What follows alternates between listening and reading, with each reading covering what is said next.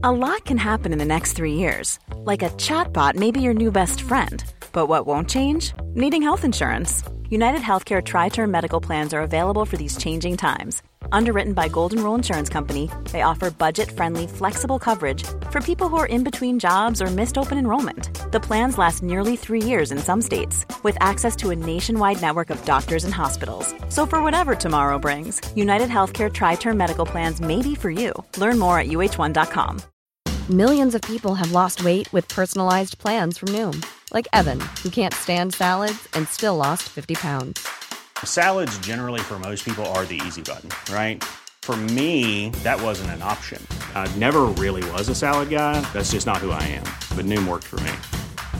Get your personalized plan today at Noom.com. Real Noom user compensated to provide their story. In four weeks, the typical Noom user can expect to lose one to two pounds per week. Individual results may vary. Hello and welcome to the Calmer You podcast. This is your host, Chloe Brotheridge. I am a hypnotherapist, a coach, and I'm the author of The Anxiety Solution. Thank you so much for listening today. I'm really excited about this guest that I'm speaking to this week. It's Michelle Elman. She's the author of the book Am I Ugly? She is Scarred Not Scared on Instagram. You might have heard of her. She is an incredible body positivity role model and speaker. She's a TEDx speaker and she has an incredible story and an amazing message. She is someone that has had a really difficult start in life and she's gone on to turn it around and just has this incredible attitude and brilliant way of really eloquently putting into words the reassuring message that we all can learn to love and accept ourselves no matter what we've gone through. And I'm sure to some extent this is something that we can all relate to. And so we have a brilliant discussion about what body positivity actually is. And Michelle gives us her take on it. We talk about Michelle's message for you if you have ever thought you're ugly. And she also shares specific techniques that you can do right away to start to feel happier in your body. Now, this is one of my favorite conversations that I've had for the podcast. I think you're going to love Michelle, so I really hope you enjoy this. I also just want to let you know that my online course, Your Calmest Self, is launching at the beginning of March 2019, and it's an online program that is designed to give you the tools to manage your own anxiety. So, if you're somebody that wants some extra support, perhaps you're you've tried therapy and haven't got the results that you wanted, or you're in a waiting list for therapy, or maybe you just want something extra to go alongside what you're already doing, this online program gives you loads of tools, loads of support. There are going to be live calls with me and also videos and exercises that you can follow at your own pace. And people have really found this has changed their lives. I also incorporate an aspect of hypnotherapy, which is my number one tool for helping people with anxiety to really reprogram the subconscious mind, to get your subconscious mind on board with becoming that calm person that you really want to be. And I only run this course twice a year. So it'll be another six months until it opens again. But the doors open first week of March. So keep an eye on your emails if you're on my newsletter, or keep an eye on my Instagram around that time if you're keen to explore whether this program could be right for you. So let's get into the episode with Michelle Elman. Welcome, Michelle. Thanks so much for joining me today. How are you?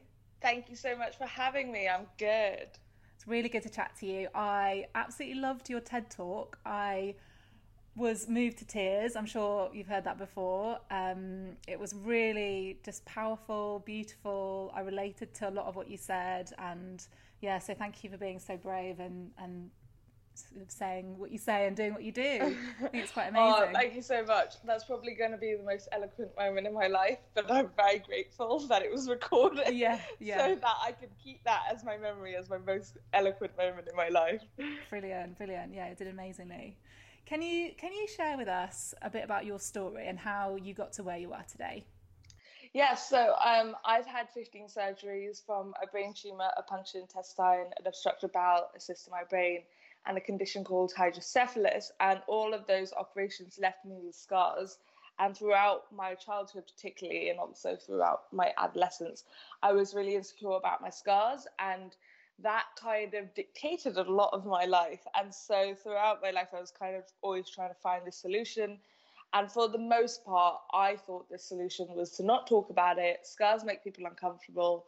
And I quickly had learned that when I was 10 years old and then I wore a bikini for the first time. And my scars, especially the ones on my stomach, were met with looks of shock, pity, and horror. And that's when I was like, okay, well, we just won't talk about it. They don't exist if no one sees them. And fully clothed, you can't see the majority of my scars. Um, but then throughout moments of my childhood, I found it's not that easy. There were moments I have a, scar on my upper chest, and I had a moment where someone pointed at it and said my nipple was showing. Um, and I have scars on my ankles, and I had a time when someone like said my I looked like I have cankles.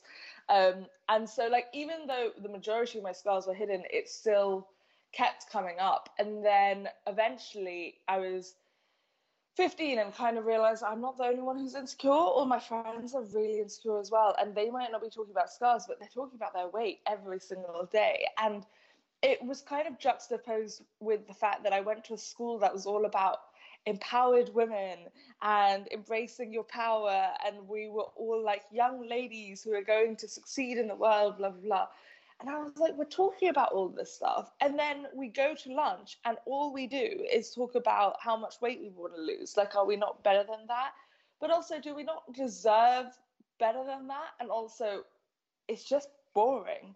And so I started saying that to my friends, and um, I realized that every time you vocalize these negative opinions about yourself, you actually draw more attention to them. So I stopped um, I still thought negatively about my body, but I just stopped vocalizing them. And I guess that in hindsight began this body positive journey um, where I started addressing a lot of um, th- my my thoughts about my body, but at the time I thought they were facts. Um, and then I really started addressing it when I went to uni because I realized that if I ever wanted to have a relationship, um, and particularly like in the bedroom, it's just not it's this whole oh let's not talk about my scars wasn't very logical because then the first time i would ever talk about my scars was with a guy who i really cared about when i never even had the conversation with my friends. So i realized that didn't particularly make sense and started talking to my friends about it and saying like do you think there will be someone who will love me despite my scars? Do i need to explain myself before i take my top off? Like all of these questions started coming up um, and I was finally, especially in uni, I, I was finally in a friendship group that didn't become instantly awkward around the conversation. And that's when I really started growing in body confidence. And um, once I graduated with a degree in psychology, I became more passionate about helping others find their own body confidence. Wow, amazing. Amazing that you were able to take something so difficult and and turn it around and even influence it sounds like other people around you at that early age to to have less of those conversations about weight and because it's amazing. I think i think you mentioned this in one of your talks that i saw that um, i think you said a friend would get up and do their makeup in the morning and yeah I actually did that. I did that at 19. I had a boyfriend, and I, when if he stayed over, I would get up in the morning and put bronzer on and put eyeliner on because. And then sneak back into bed. It's horrendous, isn't it? And yeah. I, I, it just reminded me of that when I saw you talking about that. And what's funny about that is in my TED talk, I do cry twice, I think. And after I finished, I, I had a few friends in the audience, and they were like, "You do know you welled up at points when you were talking about other people," and that was one of the moments I start like I have to stop because I'm crying because I just think it's so sad. And I think, especially in the context of my life, where I've had 15 surgeries before the age of 19 and I was so young, the main thing I care about, and I guess my main passion in life, is the fact that we have this illusion that we're all guaranteed to live till 90, and that's not the case.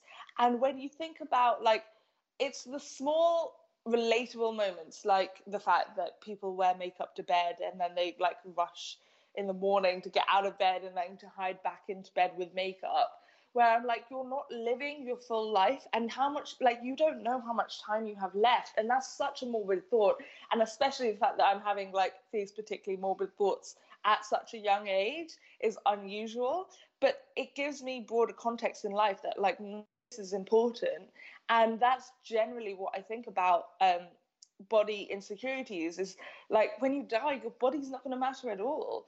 But what will matter and especially uh, when i was hospitalized when i was 19 is you will have all of those memories of all the times you missed out because you thought you were too fat you thought you were too ugly you thought no one would want to date you. All of these opportunities you missed out on that's what i care about um, and I think that's why in that moment in my TED talk, I just get quite emotional because I'm like, it, I can't even remember what the examples I used, but one of them was the makeup one. One of them was like people have sex with the light off. Um, people aren't joining in. I remember for me personally, I would never go to. I love dancing. I'm awful at dancing. I'm still awful at dancing years later, even though I've gone to a dance class like five times a week. But I would never go, and I never gave my opportunity to enjoy that. Gave myself the opportunity to enjoy that because I was like, no, I'm going to be the fat girl in dance class. I don't want people staring at me. Um, and I just think about those moments and I'm like, I missed out on so much. And when I was 19, that's all I thought about. And it's really strange because you think you will, it like in deathbed moments and what you're going to regret when you look back on your life, you think it's going to be the big things, but it's not. And I remember the biggest thing for me in like, so I was hospitalized for six weeks when I was 19.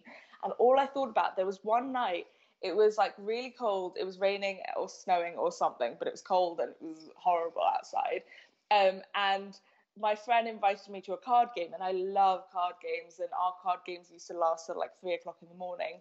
Um, and I didn't go because it was cold and wet. And I, I also in my head I remember going, oh, it's such a far walk. It was a 20 minute walk, and I thought about that night for six weeks and was like, why did I not go? I would give anything right now to spend time with my friends. I would give anything right now to have people to play a card game with, to like laugh and joke till three o'clock in the morning.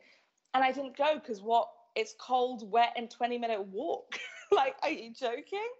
Um, and it's that moment that stuck with me for full six weeks. And people think it's going to be like this grand thing that you're going to regret, but it's not. It's the small things. It's the um, moments in your life when you were just like a little bit too lazy or you took everything for granted a little bit too much. And I know from people that I've spoken to, there's so many people who, you know, they feel that their clothes are a bit too tight, so they don't they don't go out, or they've got nothing to wear, so they don't go out. And it is very common that because we don't feel about good about how we look, we hold ourselves back in so many areas, and yet, you know, it took you having almost like a near death experience to reevaluate what was actually important. Well, it's funny because I wrote, I talked about this on my Instagram. I think it was like two days ago. I didn't actually. it wasn't a near death experience. It was two near death experiences. Like I actually learned nothing the first time. All that happened. So my two major bulks of surgeries were 11 and 19 all that happened after I left hospital. I made all these promises to myself, the same promises I made at 19, like we're not going to take life for granted, we're going to appreciate every moment. All that happened when I left when I was 11, though, is I used that and became scared of my own life because from 11 to 19, I was so scared of going back into hospital. I actually did less than I did before I went into hospital before before I was 11. Um, and it took the second time it took being 19 and being like wait how am i back here again i did everything right for eight years i made sure i didn't do anything that would i basically lived in fear of ending up in hospital and then ended up in hospital um, and that was what broke it for me. So I was joking on my Instagram page, being like, ah, I don't believe in second chances. I needed a third chance to like wake up and realize to not take my life for granted. And thankfully, it stuck after after my hospitalization at 19, so I've not needed to go into hospital again. Yeah, yeah. I'm sure it's is it Steve Jobs or something that says the thing that motivates him or used to motivate him the most when he was alive, obviously, was contemplating his own death and thinking, one day I'm I'm going to be dead. What am I going to do today to make today count? You know, what am I going to focus on? So it sounds morbid in a way, but in, I think it's powerful at the same time. I think so there are so many people about. who actually do think about that. Uh, there's one person I follow called Gary Vaynerchuk, Gary V online, and he said, I remember he was like, it was some video clip of him, and someone stopped him in the middle of the street, and he was in his car, and he was like, "Give me three words to motivate me," and he was like, "You're gonna die." just like rolls up the window and drives off. And I was like, that's so great, but it's true. And I think it's so strange because we're so scared of death that we don't talk about it. But then at the same time, we almost have this naivety where we don't consciously realize that we are genuinely going to die at some point. Um, and that's probably due to the fear as well, um, that we don't want to think about it. But it is it is so useful when it comes to giving your life context and perspective and um, so much of and it doesn't necessarily have to be something as big as what i'm going through what i went through with my health but like even if your family member is going through something with your health you suddenly get this gift of being like all this stuff i worried about is not important um, and it's quite funny because 2018 i had quite a tough year and i complained about it all year. And then I like something really, really bad happened at end of 2018. And I like started 2019 with what exactly bad happened in 2018 that was that bad because like I had this broader context because I had a family member who just who wasn't very well um and I was like I complained all year about all of this like small stuff that was going on. Everything seemed to be going wrong in 2018. And then I ended the year with like this massive broader context of like, wait, none of that mattered. And I wasted a whole year. So I do think like it's just human nature. You do slip back into the ebb and flow of life and you do take things for, things for granted and um, I'm still not perfect by any means. There are days where I like complain and quibble about like the smallest thing. But I think when I have those moments and from my memories in the past, it does help me to like ground myself in what's important and what's not. Yeah, absolutely. And hopefully people listening can just get some of that perspective from you and and start to change their own perspectives from hearing your story. Well, that's the that's the thing that kind of drives me is that I just hate the idea that you have to go as go through as much pain as I went through in order to get that lesson, and so I try to share that lesson with others without them having to have experienced what I experienced. But I do think sometimes the emotional weight of it is not the same to like uh, like um, instigate that change, but even if it does a little bit, it's worth saving someone from that extent of pain in order to learn that lesson. Totally, totally. You, you mentioned that all, all of this has, has taken you on a journey of body positivity. What yeah. is body positivity to you? So, body positivity, so there's a lot of confusion between the word body confidence and body positivity. So, when I define body positivity, I actually tend to differentiate it from body confidence. So, body confidence is um, loving your body, your relationship with your body. Um, but body positivity is addressing the, marginal, the marginalization of certain body types and the oppression those body types face. Um, and that's where those two things are different because body confidence is a personal thing it's your relationship with your body whereas body positivity is addressing the systemic issue of the fact that there are certain people with certain body types who are oppressed and marginalized and don't receive adequate medical treatment um, and are even stigmatized in a doctor's office, um, let alone walking down the street. And that is what I believe body positivity is about. But there's people use the two words interchangeably, and in my head, they couldn't be further from further from each other. And I wish there was more educational understanding around the difference between the two conversations because using them interchangeably doesn't benefit um, both the oppressed and the people who are benefiting from the privilege. That's so good to have that distinction because there are a lot of phrases kind of flying around body neutrality, self love, yeah. all these things, and it is good just to know exactly what things are because they are different things. But also like people disagree on it. So i've always said body neutrality is a part of body positivity. Like but some people are like no body neutrality is a different movement. And i'm like but no like to me body neutrality was just the first step. Like it is part of basically when i was 15 and decided to stop vocalizing negative opinions about myself that was essentially body neutrality. I didn't love my body i didn't particularly care for my body i just stopped thinking about my body like it just existed um, but I don't believe it's a separate thing because I still believe that's body positive or body confident, which is actually like this is what I mean by like people. There are a lot of people who go, um, oh well i can't be body positive like i hate my body. And i'm like no you can't be body confident because you hate your body. You can be body positive though and you can agree with the representation of every body type and the fact that every like no body type should be stigmatized for their shape or their size or the fact that um, they're not healthy. Um, and that's different. So like you can literally be body positive today but body confidence is going to take a bit longer Okay, yeah, that makes that makes sense. Can, can you talk a bit more about that, about the stigma that exists and the biases that exist? Because often these biases we're not even aware of, are we? And we could be, you know, discriminating yeah. against people. We have maybe good intentions, but actually it's just we need to educate ourselves and realise the things that we're unconsciously doing. I think, yeah, the biggest bias I would say, and it's one I'm particularly passionate about because of my own health issues, is this assumption that from someone's appearance you can assume their health and also well from their size particularly you can assume their health. Um, but this works on both ends of the spectrum. Just because someone's thin doesn't necessarily mean they're healthy. Just because someone loses weight doesn't mean they're they're getting healthier. Um, as i just mentioned earlier like i'm going through a really like hard phase of my life right now and I've been losing weight but like it's not necessarily for positive reasons it's because I've just been like so stressed at the moment.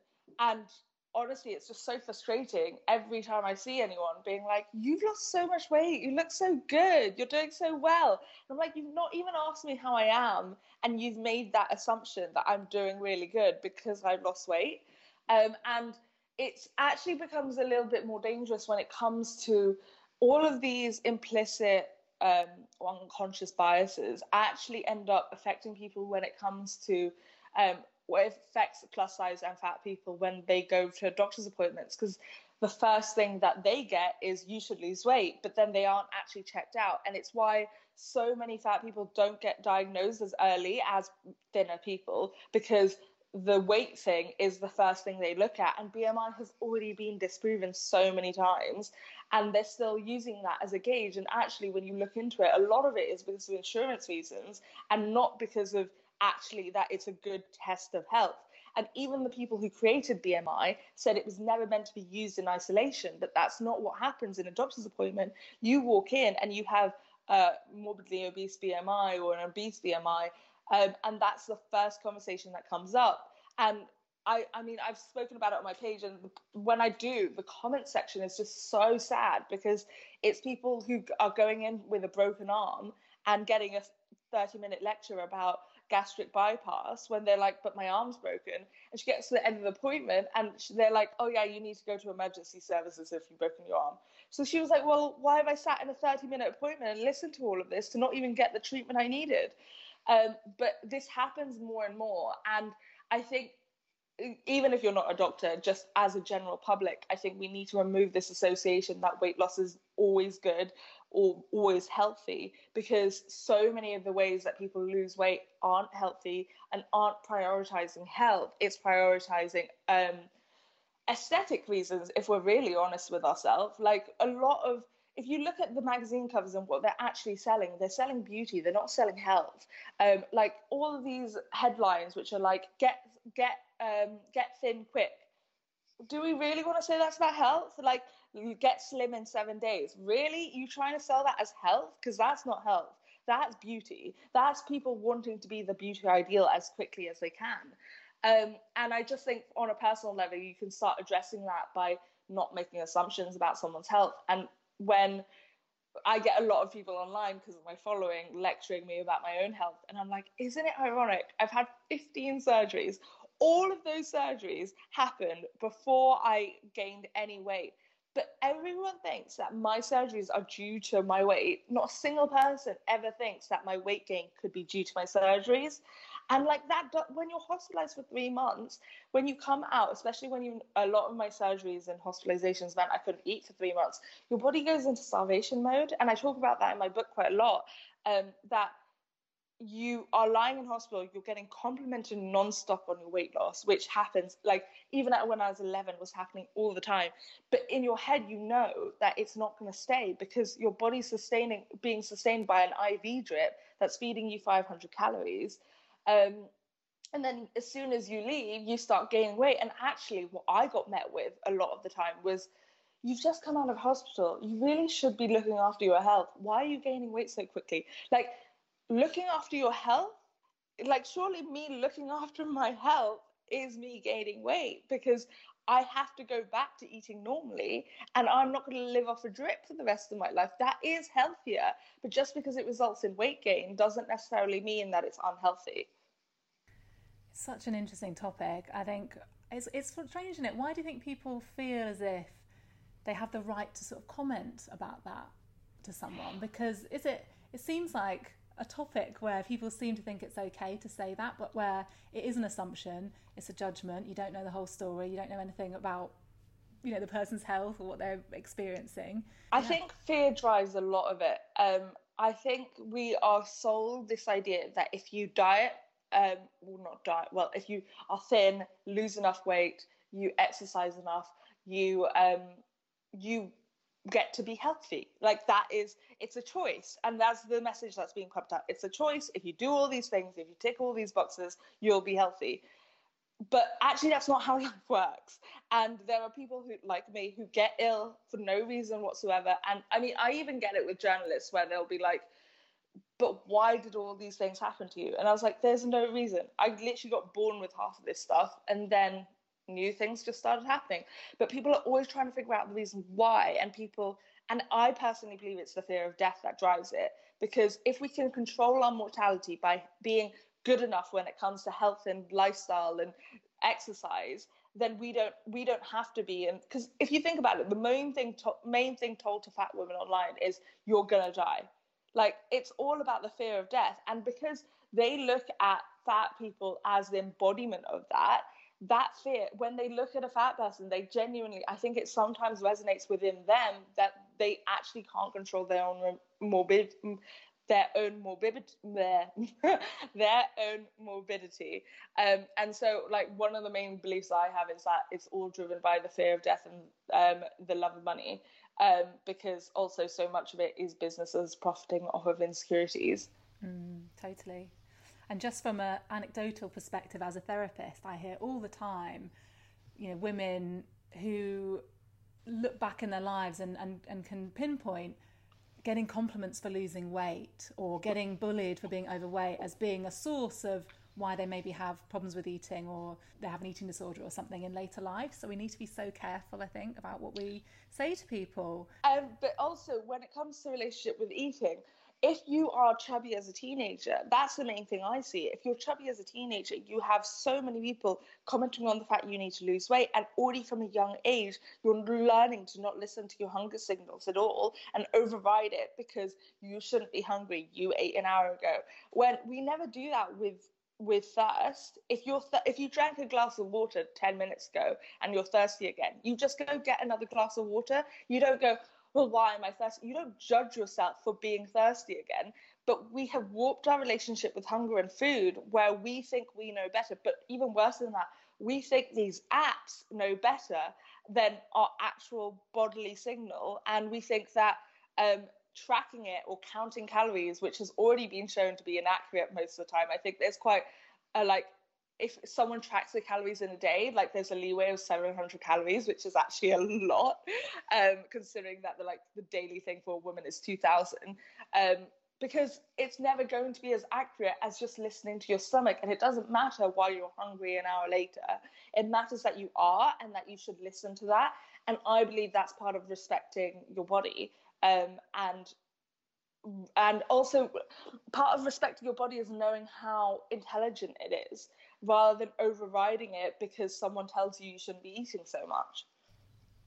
Yeah, I love that idea of just trusting trusting your body more, trusting that your body is incredibly intelligent. It's the most yeah. in- intelligent thing in the universe, in the known universe. So we can trust that, I think. Yeah, best computer in the world. yeah, exactly. Um, one of the troubling um, statistics that you've talked about is that I um, am I ugly is googled ten thousand times a month. Yeah, that's um, scary. It's so scary, and that's why I call my book it because uh, the, it's not even the fact that it's googled that many times. It's the fact that you're like it's not even it's asked that many times it's like you're googling it you're putting it on the internet the internet is known for being vile and that's the place you're going to go to like build your self-esteem off of um, i think the reason why it's googled that much is because there's a reddit thread called am i ugly and you put your picture up and um, people rate you and give their honest opinions about you. But who says their opinions are right? And who says their opinions are more important than your own opinion? Um, and we act like so, when someone says, "Oh, you're ugly," we act as if that's the truth, that's fact, but it's just an opinion, and their opinion shouldn't matter if they're a stranger and someone you don't know. But especially when you lack self-esteem, you value someone else's opinion more than your own. And I just want to get back to a place where ugly is just doesn't have that much emotional weight. Um, and I mean, for me, it doesn't because I have to say the words "am I ugly" all the time now. when you make it your book title, like you get everything under the sun. Like I have Twitter trolls being like, "Spoiler alert! Yes, you don't need to read the book. I could already tell you." Like that kind of thing. So I'm so numb to it, and I'm like, you know what? I really don't care if I'm ugly. Like it's just not the most important thing in the world. For the record, I don't believe I'm ugly, but if I did, it's just like even if you did believe that and you got on with your life and lived your life it actually wouldn't have as much impact as people think.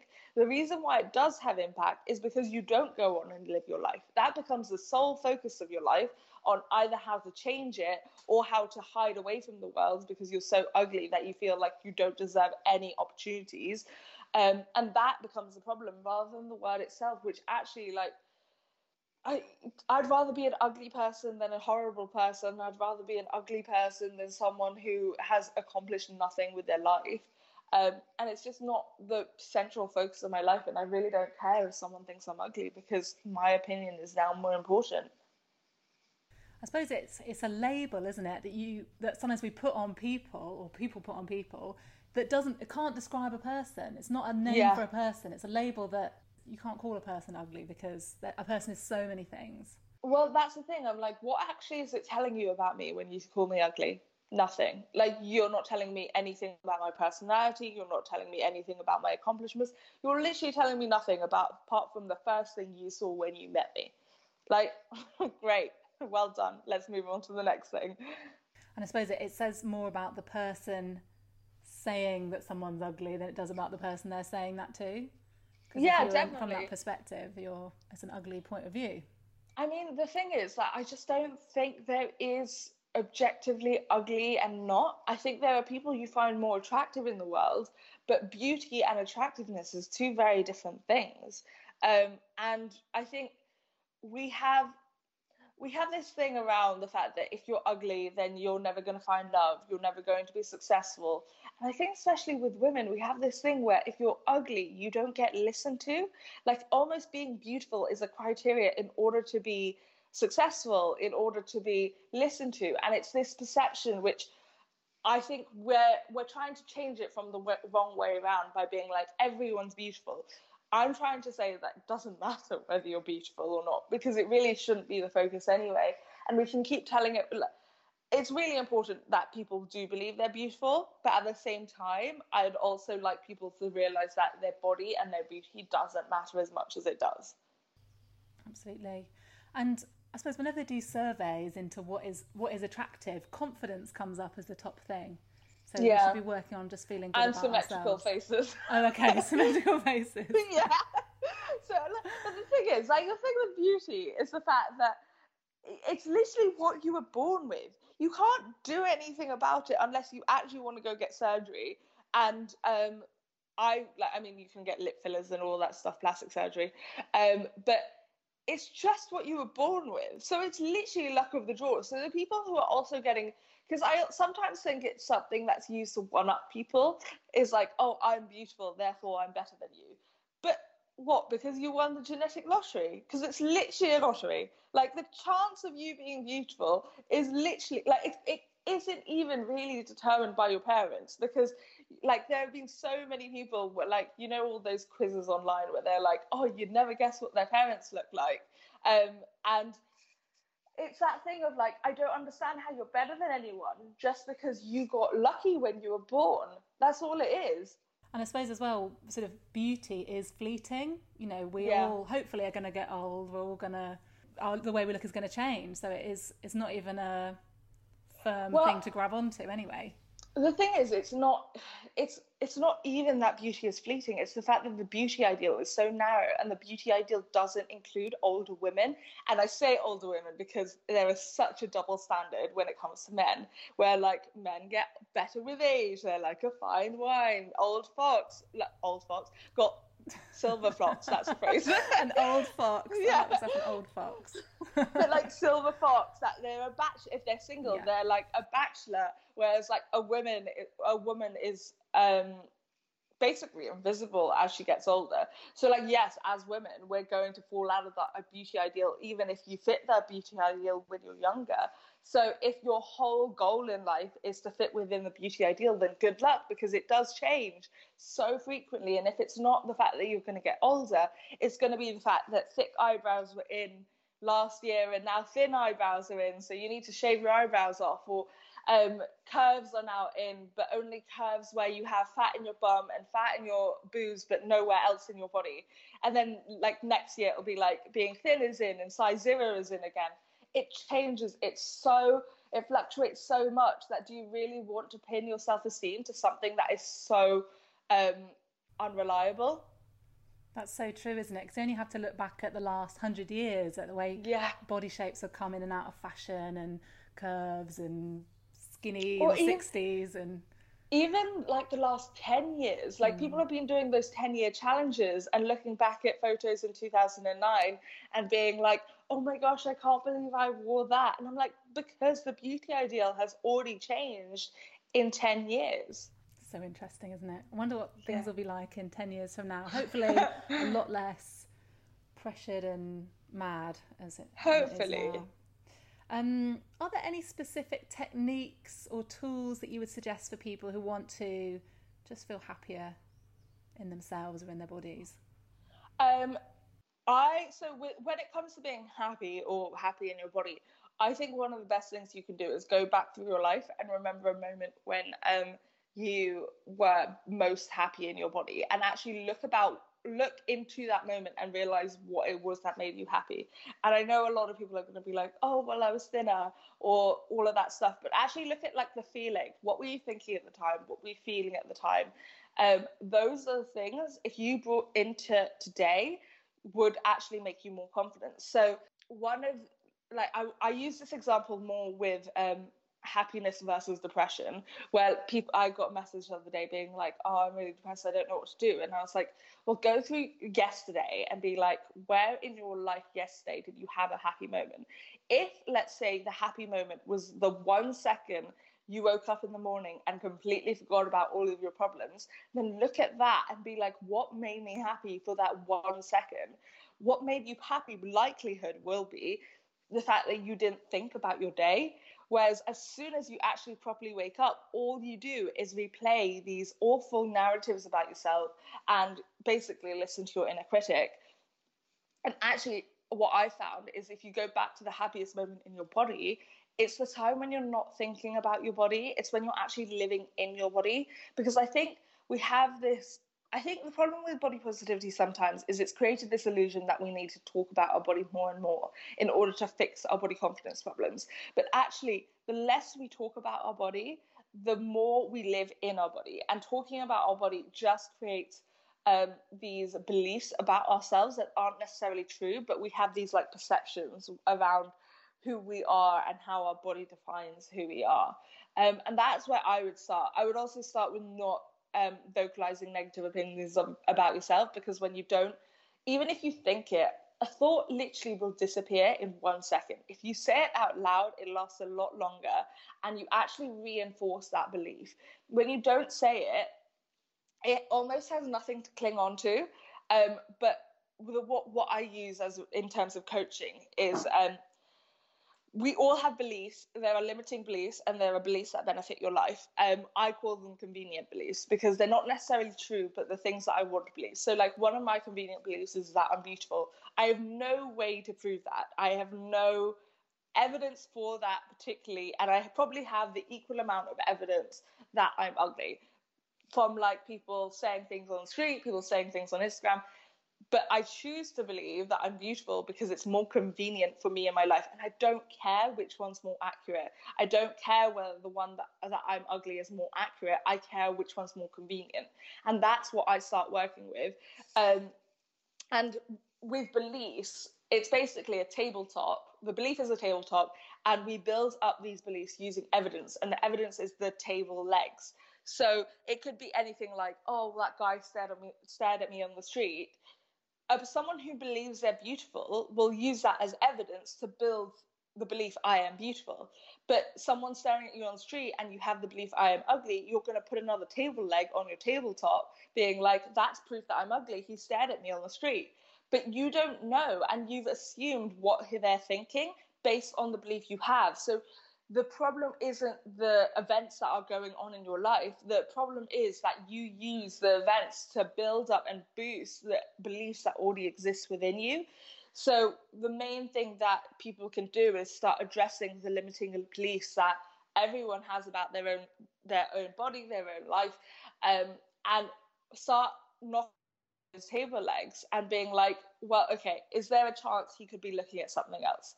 Is there a chance he was looking for a good reason? Is there a chance that he literally was just thinking about something and you know when you stare in the distance, all of that stuff, all of that pokes holes in this suddenly your table leg was like this solid foundation of all this evidence and suddenly you've poked like three holes in it being like there are so many other possibilities with that um, and going through your life and usually it's a lot of things around childhood and upbringing and being like, well, my mum never thought I was beautiful, therefore I can't be beautiful. Okay, well, has your mum ever been wrong? Great. So could she be wrong now? Like that kind of thing, poking holes in these beliefs that you see as fact is the best way to start. I love that because our beliefs are so important. If you yeah. believe I'm confident, guess what? You're you will be confident. If you believe yeah. you're not good enough, you're going to hold yourself back and make that the truth. So finding that evidence is so key. There's actually something called the reticular activation system, which means our eyes are drawn to the things that we already believe because your brain doesn't want to have cognitive dissonance.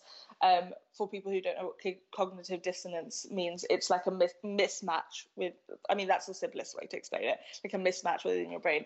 But you have this act- reticular activation system in your eyes so that you don't create this cognitive dissonance. So, whatever you believe, it's going to prove that it's true because your brain will otherwise be in this like confusion state. Um, and that is kind of proof in itself that whatever you believe is going to shape the world you see. That is amazing, isn't it? So we need to supercharge those beliefs, find the evidence, yeah. and we're actually going to, you know, notice more and more of the reasons that is true when we do that. Yeah, it's incredible. Thank you. Um, just just wondering, if, is there anything that you're struggling with at the moment, and and how are you kind of overcoming that? If that's okay to ask. Yeah, so uh, I mean, I mentioned it too, too many times on this podcast, but I'm going through like some serious life situations with people in my life, um, and health reasons and whatever else. Um, and I, I mean, I've said this so many times, but I feel like it's so much easier for you to go through the health problems than see someone you love go through it. Um, and how I and I'm struggling with it in terms of like it creates so much of a lack of control when you literally can't do anything and you're watching a family member in pain. Um, and what I'm learning to do right now is being really patient with myself because I am a really impatient person. And I'm like, well, I want to fix something, I want to be there, I want to help. Like, but sometimes there are situations where you can't do anything. Like, it just is shit and it's this uh, it's this period in my life where i'm having to be like you know what? Nothing has to happen as fast as you think it should happen. Things are going to take its time and i need to be okay with that and being patient with myself in terms of there are days where i'm like why am i not over this? I've known about this for two months now. I should be over this. And then there are days where i'm like no hold on. Like there's not a timeline on when you get over this. Like you don't have to fully process everything in one day. You don't, and I think because normally how I process things is like I'll sit down, cry, get it over with, like feel my emotions, and then it's done. It's like resolved. Whereas this is more of an ongoing thing, and it's almost such a big thing that I can't process it in one moment. So I'll have like, I'll listen to a song, and then I'll suddenly get really emotional, and I'm trying to just like slowly work through it at the moment. Um, and it, I mean, it's great. It's a great lesson in patience. It's a great lesson in the fact that you can't control everything in life. Um, and it's also teaching me how to be better with my emotions. And it's also that thing of I've got this context of like all this stuff I complained about last year was not important. Um, and yeah, that's the thing I'm struggling with right now. And the thing that um, I'm probably going to struggle with for a couple more months. Um, but finding finding a way to live your life whilst also processing like the rest of the shit going on with your life is a really good lesson in terms of like I've I've got really good at basically scheduling recovery time. So anytime I do anything, um, whether it's going on radio, going on TV, high intensity things, things I used to absolutely love, now they're really draining for me because I am having to put on a bit of a front or a bit of a mask in order to like be okay. Um, and it's like small little things like um, I did an Instagram live the other day and someone asked me a question which is literally about like asking me for advice about the situation I'm literally going through right now and I've not publicly said what it is and just that question asking me that question made me emotional and so I've like it's fine because it's an Instagram live, but if I'm on live TV, I don't want to burst out into tears. I want to be able to do my job or radio or all of that. So being able to be like, great, it's okay to put a wall up. It's okay to be like, let's go do our job now. It's fine. But in two hours, I need to get into my pajamas and just like collapse and like let it and have my recovery time in order to process everything else that's going on and not and make sure this wall isn't a permanent thing that stays up because I think the problem is when you plow through life and you have something serious going on is like that wall does become permanent and you're like I'm fine I'm fine I'm just going to stay busy. But having creating time to be like nope you did something great this morning you did TV this morning now take the wall down and actually just like process it um, and process everything else that's going on and all the things that like came up this morning that you didn't want to think about because it wasn't the right time. Um, and learning how to do both those things is currently what I'm going through. Mm. Thank you so much for sharing that. I'm sure people can take something away from that for their own lives about that recovery time and just having patience and knowing that it's okay to feel what you're feeling and being patient yeah. with yourself. Thank you. Oh, this conversation has been so inspiring and interesting. Thanks so much for your time. It's been so lovely. Can you tell us where people can find out about you, what you're up to, what your social yes. media handles are? So I'm at Scarred Not Scared or Michelle Elman on most things. Scarred Not Scared on Instagram, um, Michelle Elman on YouTube. My book is called Am I Ugly and it's out on paperback now and it should be out on Audible in about a month. Um, and yeah, that's the main things I'm up to. Um, I post every day on my Instagram account. All about, I'm getting really into personal development in the moment. Um, as in, my posts are getting more like personal development based more than body positivity at the moment. But it ebbs and flows, and there's a great mixture of things that you can find on my page. Yeah, your page is brilliant actually. different things from you know things about relationships to yeah. just life in general it's brilliant i went on a bit of a relationship detour for two days where i was like all i want to talk about is relationships right now mm, mm. amazing and i'll post all those links in the show notes so people can find all those details thank you so yeah. much michelle great to chat to you you too Thank you so much for listening. Please let me know what you think of this episode. I would love to hear from you. You can find me on Instagram at Chloe Brotheridge, and you can find Michelle. She's at Scarred Not Scared. Just a reminder that my online program for anxiety is launching at the beginning of March 2019. So keep an eye on your emails and my Instagram if you're keen to join that. And if you're not on my newsletter already, you can get updates from me, freebies, latest blog posts and podcasts and things that I just share on email. You can sign up for my free emails at calmeryou.com forward slash free and I'll also send you my free anxiety busting toolkit when you sign up there. Thank you so much for listening. Hope you're having a really great day. Lots of love. Ever catch yourself eating the same flavorless dinner three days in a row? Dreaming of something better? Well, HelloFresh is your guilt free dream come true, baby. It's me, Keke Palmer. Let's wake up those taste buds with hot, juicy pecan crusted chicken or garlic butter shrimp scampi. Mm. Hello Fresh. Stop dreaming of all the delicious possibilities and dig in at HelloFresh.com. Let's get this dinner party started. Planning for your next trip? Elevate your travel style with Quince. Quince has all the jet setting essentials you'll want for your next getaway, like European linen, premium luggage options, buttery soft Italian leather bags, and so much more. And is all priced at 50 to 80% less than similar brands. Plus, Quince only works with factories that use safe and ethical manufacturing practices. Pack your bags with high-quality essentials you'll be wearing for vacations to come with Quince. Go to quince.com/pack for free shipping and 365-day returns. Mom deserves the best, and there's no better place to shop for Mother's Day than Whole Foods Market. They're your destination for unbeatable savings, from premium gifts to show-stopping flowers and irresistible desserts. Start by saving 33% with Prime on all body care and candles. Then get a 15-stem bunch of tulips for just $9.99 each with Prime. Round out Mom's menu with festive rosé, irresistible berry chantilly cake, and more special treats. Come celebrate Mother's Day at Whole Foods Market.